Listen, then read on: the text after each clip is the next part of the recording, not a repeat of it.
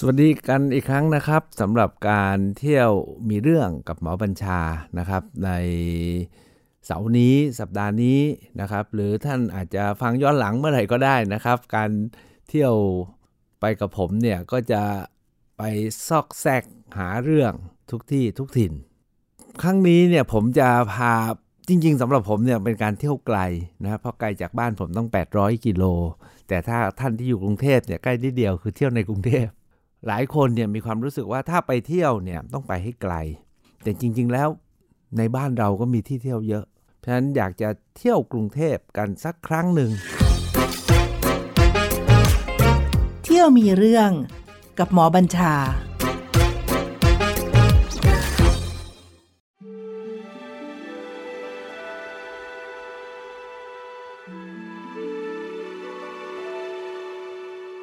รั้งนี้เนี่ยเป็นการเที่ยวก็หน้าหนาวเนาะผมเนี่ยมากรุงเทพรอบนี้เนี่ยนะครับล่าสุดเนี่ยเป็นช่วงกำลังเปลี่ยนฤดู เครื่องบินจากนครศรีธรรมราชมาเชียงใหม่เนี่ยเปลี่ยนเส้นทางบิน ปกติเนี่ยการมากรุงเทพของของเครื่องบินสายใต้ทั้งหลายเนี่ยจะอ้อมจะบินเลียบแม่น้ำท่าจีนฮะอออยู่ระหว่างแม่น้ำท่าจีนกับแม่น้ำเจ้าพระยา แล้วก็ไปอ้อมแถวแถวปทุมธานีแล้วก็ลงดอนเมือง คือตามที่ทางลมเนี่ยมันต้องในอดีตเนี่ยต้องลงสวนกับลม ปรากฏว่ามาเที่ยวนี้เนี่ยครับลมตะวันออกเฉียงเหนือคือลมหนาวเนี่ยน่าจะพัดแรงมาก เครื่องบินเนี่ยต้องสวนลมตอนลงใช่ไหมครับเพราะตามลมเดี๋ยวมันฉลับแปลว่าเครื่องบินมาสนุกมากเลยครับ มาถึงเข้าปากแม่น้ำเจ้าพระยาและเลียบเจ้าพระยาให้ผมดูกรุงเทพทั้งกรุงเทพเลย เป็นการเที่ยวกรุงเทพที่โอ้อยู่เครื่องบินก็เรียบเห็นสะพานพระรามเก้านะครับเห็นย่านคลองเตยนะฮะที่ตึกเต็มไปหมด เป็นครั้งแรกที่ผมเห็นป่าป่าอาคารป่าคอนกรีตของกรุงเทพเนี่ยแบบเต็มตา แต่จำไม่ได้เลยว่าตึกอะไรบ้าง เพราะว่าเดิมเนี่ยเราดูแต่จากข้างล่างขึ้นมา คราวนี้ดูจากยอดลงไปเหมือนกันดู เวลาเรานั่งผ่านป่าเขาอะเห็นพุ่มไม้เห็นแต่ยอดใบเราไม่เห็นอย่างอื่นแล้วดูไม่ออกว่าต้นอะไรแล้วข้างล่างก็ไม่เห็นอะไร อันนี้ก็อากาศอาการแบบเดียวกัน เป็นการมากรุงเทพครั้งพิเศษนะครับ ดังนั้นเนี่ยมาคราวนี้เนี่ยผมอยากจะพาไป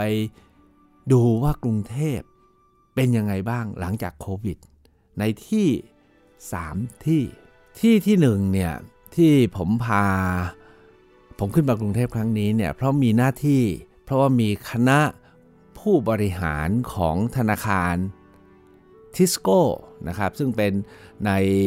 กลุ่มธุรกิจการเงินที่สำคัญของประเทศเนี่ยประสงค์จะมาเที่ยวสวนโมกครับ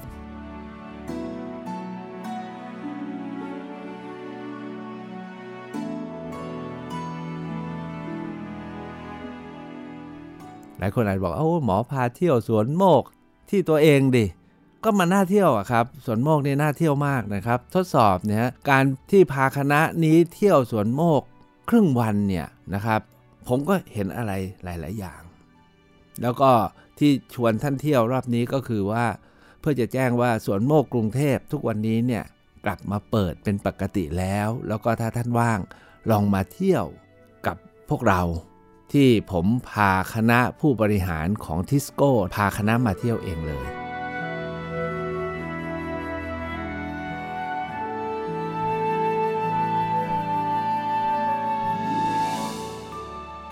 การมาเที่ยวสวนโมกข์คราวนี้เนี่ยครับ เที่ยวง่าย ๆ อันที่หนึ่งก็คือ เราเริ่มด้วยการ check in ฮะ check in ของสวนโมกข์เนี่ยเรา check in ด้วย welcome drink หลายคนอาจจะหุย welcome drink มันเป็นเครื่องดื่มใช่ไหมแล้วเอาอะไรให้ดื่มกันนะฮะแน่นอนนะสวนโมกข์ต้องเป็น non-alcohol แต่ที่สำคัญแล้วก็ท้าทายมากแล้วก็รู้สึกว่าทุกท่านเนี่ย ใช้คำว่า enjoy คือชอบ ก็คือเราให้ท่านทุกคนเนี่ยถือแก้วน้ำที่มีน้ำเต็มแก้ว เดินเข้าไปในสวนโมกในระยะทางประมาณ ไม่ถึงร้อยเมตร แต่ทางเนี่ยจะเรียบแล้วมีเลี้ยวมีลงบันไดมีขึ้นขึ้นลงลงหน่อย อย่าให้น้ำกระชอกแล้วหก ท่านเคยลองไหมครับ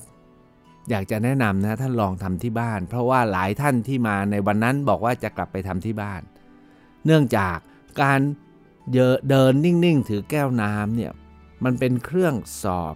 ว่าเราเนี่ยนิ่งพอหรือเปล่าความจริงถือน้ำที่เต็มปริ่มเนี่ยยืนเฉยๆ บางทีมือก็สั่นแล้วก็กระเพื่อมได้ แต่พอต้องเดินแล้วเดินตามคนกันไปเป็นแถวเนี่ยมันมีโอกาสสะดุดมีโอกาสกระเพื่อมมากแล้วกระชอก หลักการของพวกเราก็คือว่า ถือเดินเข้าไปนะครับ แล้วก็รักษาสมดุลให้ดี กระเพื่อมได้ กระชอกบ้าง ก็บอกว่าเราเนี่ยนิ่งไม่พอ บางคนหกแต่ก็อย่าให้ตกแตกแล้วกัน ก็เดินกันเข้าไปทุกคนเดินเข้าไปแต่เหลือเชื่อครับมากัน 40 ท่านเนี่ยนะมี 5 ท่านน้ำไม่หกเลย ผมเนี่ยหกนิดนึง เพราะว่า เดินไปแล้วเนี่ยพอถึงจังหวะที่กำลังจะลงบันได แล้วก็มีมีรางที่ปูก้อนกรวดเนี่ยผมช่างใจว่าควรจะแบบไหนดีและจังหวะนั้นนะครับ จิตมันหลุดไปจาก คือหลุดไปจากการเพ่งอยู่ที่แก้วและน้ำมันไปคิดแล้วก็ทำให้จังหวะเดินเนี่ยมันกระเพื่อมแล้วก็น้ำก็หก ตอนท้ายเนี่ยหลายหลายท่านบอกว่าเฮ้ยประคองแก้วน้ำเนี่ยแก้วมันเหมือนกับกายแล้วน้ำเหมือนกับใจ แล้วจิตเราเนี่ยที่กำลังเดินเนี่ยมันก็กระเพื่อมอยู่ตลอดเวลาเลยแต่ถ้าใจเรานิ่งเนี่ยเราประคองให้ดีเนี่ยมันเอาอยู่ แต่ถ้าไม่ดีหรือแม้กระทั่งนอกจากดูแลการเดินไม่ดีแล้วไปคิดเรื่องอื่นเนี่ยนะครับจะกระชอกเลย หลายท่านบอกเอ้ยนี่มันเป็นเทคนิคของการฝึกจิตดูจิต แล้วก็ฝึกสมาธิไปด้วยโดยซ้ำไป นี่คือเป็นเวลคัมดริงของสวนโมกกรุงเทพเมื่อวันนั้น อยากจะ ชวนท่านลองกันที่บ้าน หรือมาสวนโมกแล้วก็ทำกันเองก็ได้นะครับ ถ้าท่านมากันเองวันนี้เนี่ยเราไม่ได้มีแก้ววางไว้ท่านก็มีแก้วมาด้วย แล้วก็ไปเติมน้ำให้เต็มแล้วลองเดินดู วันนั้นเนี่ยหลังจากจุดที่เราพาเดินเข้ามาจนถึงเนี่ยเราก็พาชม 3-4 อย่างที่สวนโมกกรุงเทพเนี่ยเราจะมีทุกวันหยุดนะฮะเราจะมีอาสาสมัคร เรียกว่าเพลินทำนำชม คอยพา ชี้ชวนดูว่าไอ้นี่คือนั่นนั่นคือนี่ หรือท่านสงสัยอะไรก็ถามได้ เช่น ภาพพุทธประวัติหินสลักที่เก่าแก่ที่สุดในโลกที่อาจารย์พุทธทาสจำลองทำไว้นะครับ จากอินเดียยุคที่ยังไม่มีพระพุทธรูป รูปพระโพธิสัตว์ ซึ่งเป็นหนึ่งในปฏิมากรรมสำริดที่สำคัญที่สุดของเอเชียอาคเนย์นะครับที่พบที่ชัยยาเราก็มาจำลองประดิษฐานไว้ หรือภาพว่าด้วย พันธกิจของชาวพุทธ แต่ผมเนี่ยถูกมอบหมายให้อธิบายภาพอีกภาพหนึ่งก็คือภาพที่เรียกว่า อัตภาพนาวา อัตภาพนาวาก็คือเรือแห่งชีวิตนะครับ ซึ่งจริงๆเป็นภาพเก่า ผมเพียงสรุปสั้นๆ แล้วกันนะครับ ว่าภาพนี้เนี่ยคนส่วนใหญ่ก็ตีว่าเป็นภาพอริยมรรคมีองค์ 8 แต่การนำเสนอวันนั้นเนี่ยผมเสนอว่านี่ก็คือภาพของ ศีลสมาธิภาวนา แล้วจริงๆก็คือเป็นภาพของการเอาไปใช้ในชีวิตและกิจการงาน เพราะว่าส่วนของปัญญานั้นคือรู้ถูกต้อง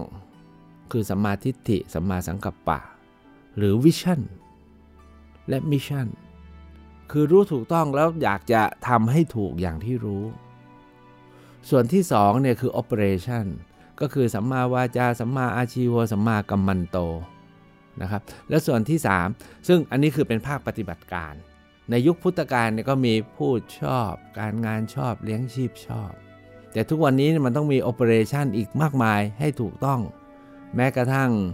เรียกว่ากดไลค์เนี่ย ตอนนี้เราต้องกดไลค์ให้ชอบ หรือจะโพสอะไรก็ต้องโพสให้ชอบนะครับ เพราะถ้าโพสไม่ชอบมีของลง แชร์ก็ต้องแชร์ให้ชอบ เพราะถ้าแชร์ไม่ชอบคำว่าชอบคือถูกต้องนะไม่ให้ชอบใจ ไม่งั้นอาจจะผิดกฎหมายด้วยก็ได้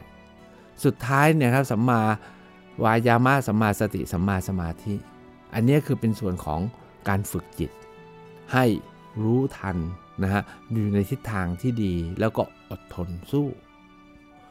ทั้งหมดเนี้ยผมก็ถือเป็น mission vision and operation แล้วก็ monitoring ซึ่ง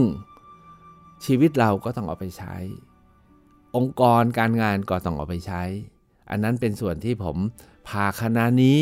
นะครับชมจากนั้นก็มีการสวดมนต์ทำบุญนะครับ ใส่บาตรฟังธรรมและนั่งสมาธิ กิจกรรมอย่างนี้ที่สวนโมกกรุงเทพเนี่ยนะครับมีอย่างต่อเนื่องทุกวันนะฮะเพราะนั้นอยากให้ท่านถ้าว่างแล้วแวะไปที่สวนโมกกรุงเทพอยู่ที่สวนรถไฟ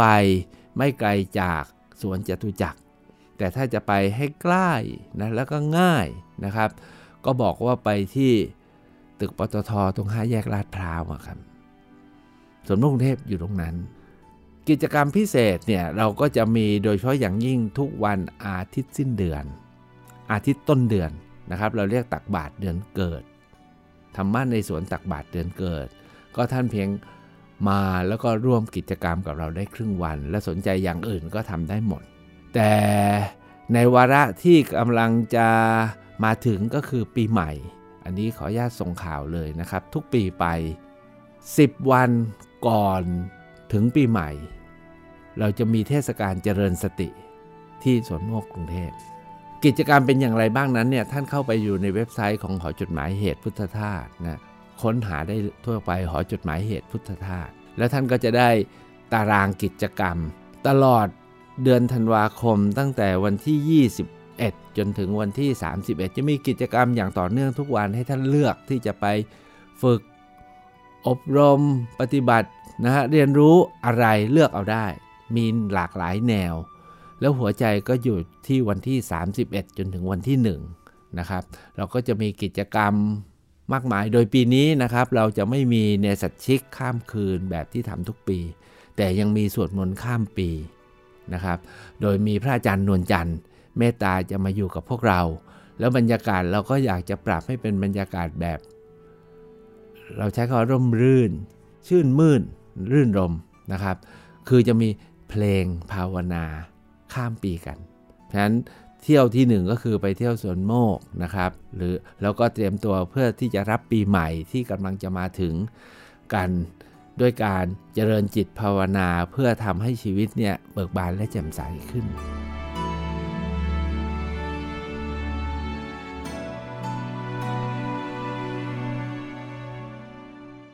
ใกล้ๆกับสวนโมกเนี่ยรอบนี้เนี่ยผมลองไปเวียนสวนจตุจักร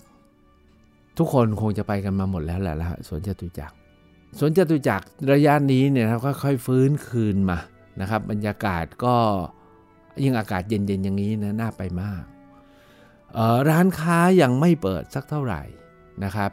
ผมเข้าไปก็ดูเงียบๆไปหน่อย แต่ผู้คนก็ยังขวักไขว่ ร้านค้าเปิดอยู่สักประมาณ 20-30%นะก็มีทุกอย่างเหมือนเดิมนะครับ เพียงแต่บางร้านเขาขอพักไปก่อนนะครับก็อยากจะให้ท่านลองไปแวะเวียนสำหรับผมเนี่ยผมสนใจเรื่องหัตถกรรม แล้วก็กลุ่มของที่ระลึกก็ไปเดินดูไปทั่วๆไป ก็พบว่าของดียังมีอยู่มากมาย แต่ที่สำคัญที่เกิดการเติบโตมากอยู่ที่สวนจตุจักรเนี่ยท่านอาจจะต้องเลยไปที่ตึกแดง ซึ่งอยู่ริมถนนกำแพงเพชร ตรงสามแยกอตกครับ ปรากฏว่าที่ตรงนั้นเนี่ยจริงๆ เริ่มมาตั้งแต่ก่อนโควิดละแต่ทุกวันนี้เนี่ยเกิดเป็นตลาดกลางอันอัศจรรย์ที่คนที่สนใจเรื่องราวของ ของเมืองไทยโดยเฉพาะอย่างยิ่งของเก่า ผมว่าที่นั่นต้องไปดูนะครับ ท่านคงจำได้ว่าตอนหลังที่เราเกิดวิกฤตต้มยำกุ้งเนี่ยก็เกิดตลาดเปิดท้ายขายของ คนที่มีของก็เอามามาปล่อย เพราะว่าต้องการเงินเอาไปใช้ในการฟื้นฟูชีวิตและกิจการ ผมไม่แน่ใจนะครับว่าตลาดที่หน้าตึกแดง ทุกวันนี้เนี่ย เป็นของที่มาจากอย่างนั้นหรือเปล่า แต่พบว่าเยอะแล้วก็หลากหลายมาก เรียกว่าอยากจะหาดูอะไร ดูได้ที่นี่หมด ผมไม่ได้ดูเพียงแล้วไปหาซื้อนะครับ ผมมองว่าเป็นการไปดูว่า นี่คือของใช้ของคนบนแผ่นดินไทย ในอดีต ที่มารวมกันอยู่ที่นี่ หนังสือเก่าที่มีการเนี่ยอ่านกันก็ มีที่นี่นะครับ เครื่องถ้วยชาม ก็มาวางอยู่ที่นี่ แบบเฮ้ยงามมากของใช้ดีๆ ของใช้สวยๆ หรือแม้กระทั่งของใช้ธรรมดา ตรงหัวมุมมีเจ้าหนึ่งเนี่ยนะฮะเขารวบรวมตะกร้าครับ ตะกร้า ตะกร้าจากสารสารพัดอย่าง ผมถามเขาว่าเป็นยังไงเขาบอกตอนนี้เขากลายเป็นศูนย์รวมตะกร้าแล้วใครๆอยากหาตะกร้าก็มาหาที่เขานี่แหละ ตะกร้าสวยมาก ซึ่งทุกวันนี้เราไปใช้ถุงใช่ไหมแล้วก็ไปใช้ประดิษฐกรรมอื่น ๆ ซึ่งมันไม่ใช่เป็นงานฝีมือแล้ว แต่นี่เป็นตะกร้าไว้ตะกร้าไม้ไผ่แบบงามเหลือเกินนะครับ มีอะไรอีกอะโคมไฟก็มีของเล่น มีหมดนะครับ ล่าสุดเนี่ยผมตกใจมากเลย ไฟดวงใหญ่ๆ ที่มาจากถนนนะที่เป็นไฟสนามไฟสวนก็มีมานะครับ เรียกว่ามีทุกอย่างหมด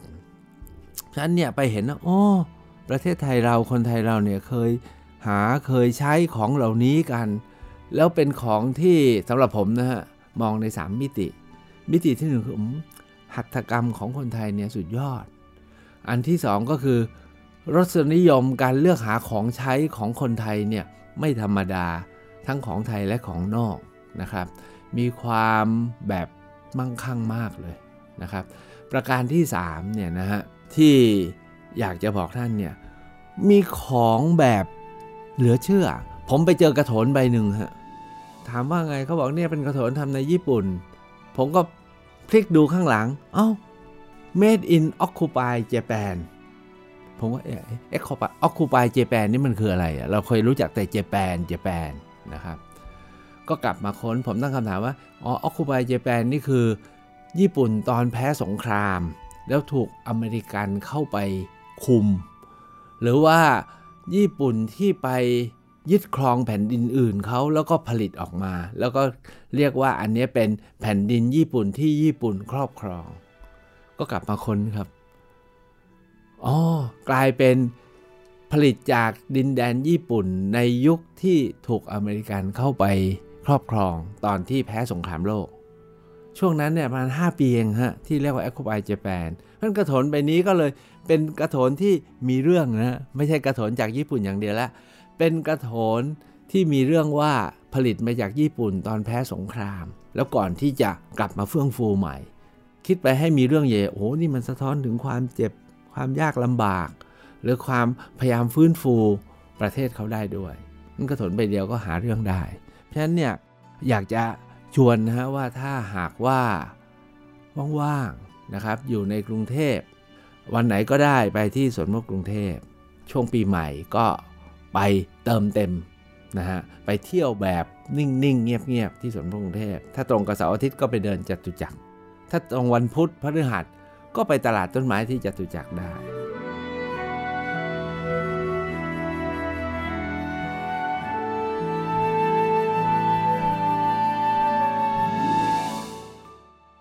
เนื่องจากวันนั้นเนี่ยผมพอมีเวลา ตอนบ่ายผมก็เลยแวบไปอีกแวบหนึ่งเดาสิครับไปไหน ผมไปที่ลงครับ ลงที่ฝั่งทนนะฮะเหตุผลที่ไปลงเนี่ยกล่าวกันว่า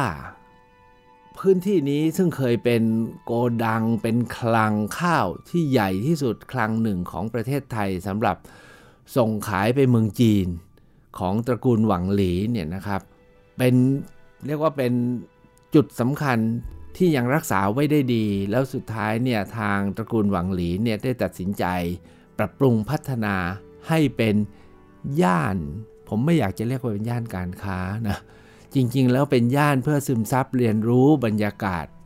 เดิมของเมืองไทยและกรุงเทพเมื่อย้อนหลังไปประมาณร้อยปี ท่านทราบไหมฮะว่าประเทศไทยเราเนี่ยเป็นอู่ข้าวอู่น้ำไม่ใช่ของคนไทยเท่านั้น แต่เป็นอู่ข้าวอู่น้ำที่สำคัญของคนจีนนะครับ ช่วงปลายของจีนที่เกิดการปั่นป่วนเปลี่ยนแปลงหลายอย่างนะครับเเกิดความอดอยากมีทุพพิกภัยมากมายเกิดที่จีนตอนใต้เนี่ยมีทั้งภัยธรรมชาติมีทั้ง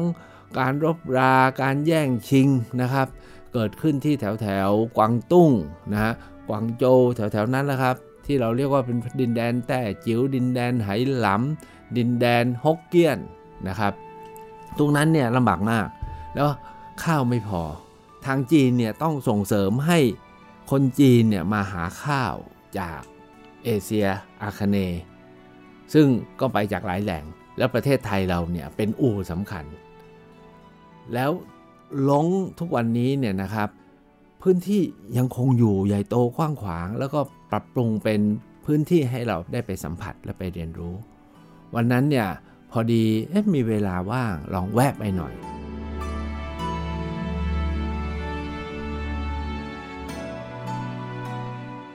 ลงในวันนี้นะครับ ไม่ถึงกับเงียบสนิท เดิมเนี่ยลงมันเป็นดินแดนที่คนจีนมากันเยอะมาก เพราะมันเป็นบรรยากาศแบบจีนๆใช่ไหมพอเกิดโควิดเนี่ยเมื่อ 6-7 เดือนที่แล้วเนี่ยนะครับ ปิดสนิท แต่วันนี้ลงนะครับกำลังฟื้นมามีชีวิตแล้ว ก็อยากจะเชิญชวน แล้วมีหนำซ้ำช่วงนี้นะครับ จนถึงช่วงปีใหม่ผมไม่แน่ใจว่าไอ้บางกอกเบเนเล่เนี่ยยังจะมีต่อเนื่องหรือเปล่า แต่ตอนที่ผมไปเนี่ยคือกลางเดือนพฤศจิกายนเนี่ยยังมีนิทรรศการศิลปะอยู่ด้วยนะครับ ก็น่ารักดี มี 3 อย่างนะฮะในการไปลงในบรรยากาศใหม่นะครับ หลังจากเงียบสงบแล้วค่อยๆ ฟื้นคืนมาเนี่ยผมคิดว่าอันที่หนึ่งเขาสร้างทำ อาคารคือคราวที่แล้วผมไปเนี่ยคนแน่นมากคราวนี้คนน้อยเราก็เลยได้ค่อยๆซึมซับนะครับ จุดที่ถึงที่เราไปก็คือศาลเจ้า ที่ลงเนี่ยปรับปรุงและพัฒนาสร้างสรรค์ให้เป็นที่มาสักการะบูชาเทพเจ้าของจีนนะครับ สร้างอย่างงดงามสงบแล้วก็เดินขึ้นไปที่ชั้นบนได้นะครับ โดยเฉพาะอย่างยิ่ง ภาพวาดตามกรอบหน้าต่าง ซึ่งเป็นของเก่ามาแต่เดิมเนี่ยทางลงเนี่ยได้มีป้ายอธิบาย พร้อมกับมีกระจกกั้น เรียกว่าผมว่าทำไว้งามมากเลยนะครับการไปเดินช้าๆที่ตรงนั้น แล้วก็ได้ผมเป็นคนไม่เคยได้ไหว้เจ้านะก็ได้ได้เห็นคนอื่นเขาไหว้เจ้าเนี่ยนะครับ แล้วก็ขอพรหรือจะทำอะไรก็ตาม มีห้องให้เสียงเซมซีก็สะท้อน วิถีชีวิตเราต้องอย่าลืมว่าคนจีนเนี่ยที่เดินทางมาจากแดนไกลเนี่ยทางจีนเนี่ยต้องหาที่พึ่งงั้นเขาก็จะมีเทพมีเจ้าอันเป็นที่พึ่ง แล้วเขาก็ต้อง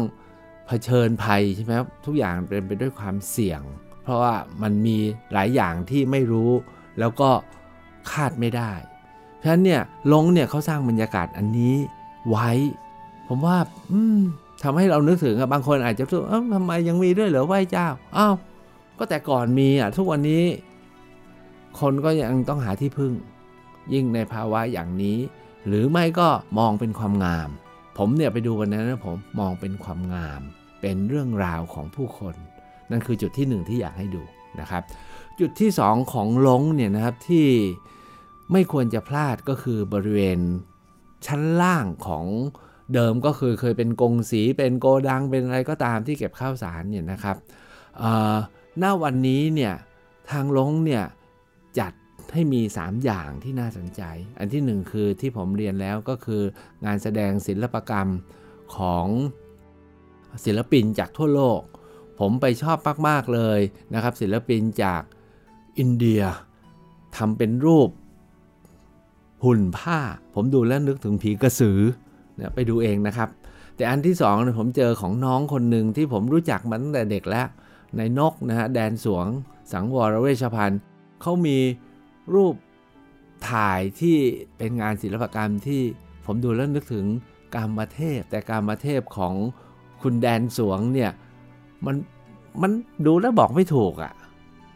นะฮะถ้าว่างต้องไปดู แต่อันที่3เนี่ยมีห้องหนึ่งเนี่ยทำเป็นกระสอบข้าวสาร วางไว้นะครับแต่เป็นกระสอบแบบถุงพลาสติกเปล่าๆอะ แต่วางดิสเพลย์ไว้เท่อะคิดได้ไงเนี่ยเพราะฉะนั้นอันนี้เราได้ความคิด ขณะเดียวกันเนี่ยมีห้องขายของนะครับ ผมไปเจอรูปอาจารย์พุทธทาสด้วยที่ปั้นเป็นประติมากรรมสำริดพร้อมกับข้อความปฏิจจสมุปบาทเพราะฉะนั้นเนี่ยคือนี่คือส่วนที่ 2 ที่อยากให้ไปดู แล้วถ้าไม่รีบนะครับ ก็เดินไปจนถึงริมแม่น้ำแล้วเจออาคารโกดัง ที่สร้างเดิมเคยเป็นร้านอาหารตอนนี้เงียบเงียบสงบนะครับ แต่ก็บรรยากาศสบาย โดยก่อนเดินทางออกกลับมาเนี่ยห้ามพลาดการเดินไปในซอกตึกเขาจัดน่ารักมากเลยนะครับ มีการรักษาผนังที่เก่ากร่อนไว้ตามเดิมแล้วเอาพวกวงกบไม้วัสดุเหลือใช้ไปวางไว้แบบงามๆอะ ผมใช้คำว่างามๆ แล้วบางจุดก็ มีรูปวาดเติมเข้าไปนิดหน่อยนะครับโอ้มีคนใส่ชุดงามมาถ่ายรูปกันน่ารักมากฉะนั้นเนี่ยถ้าว่าว่างนะครับมาใช้ชีวิตสบายๆในกรุงเทพ เที่ยวกรุงเทพหลังโควิด ที่จะตุจักหรือที่ลง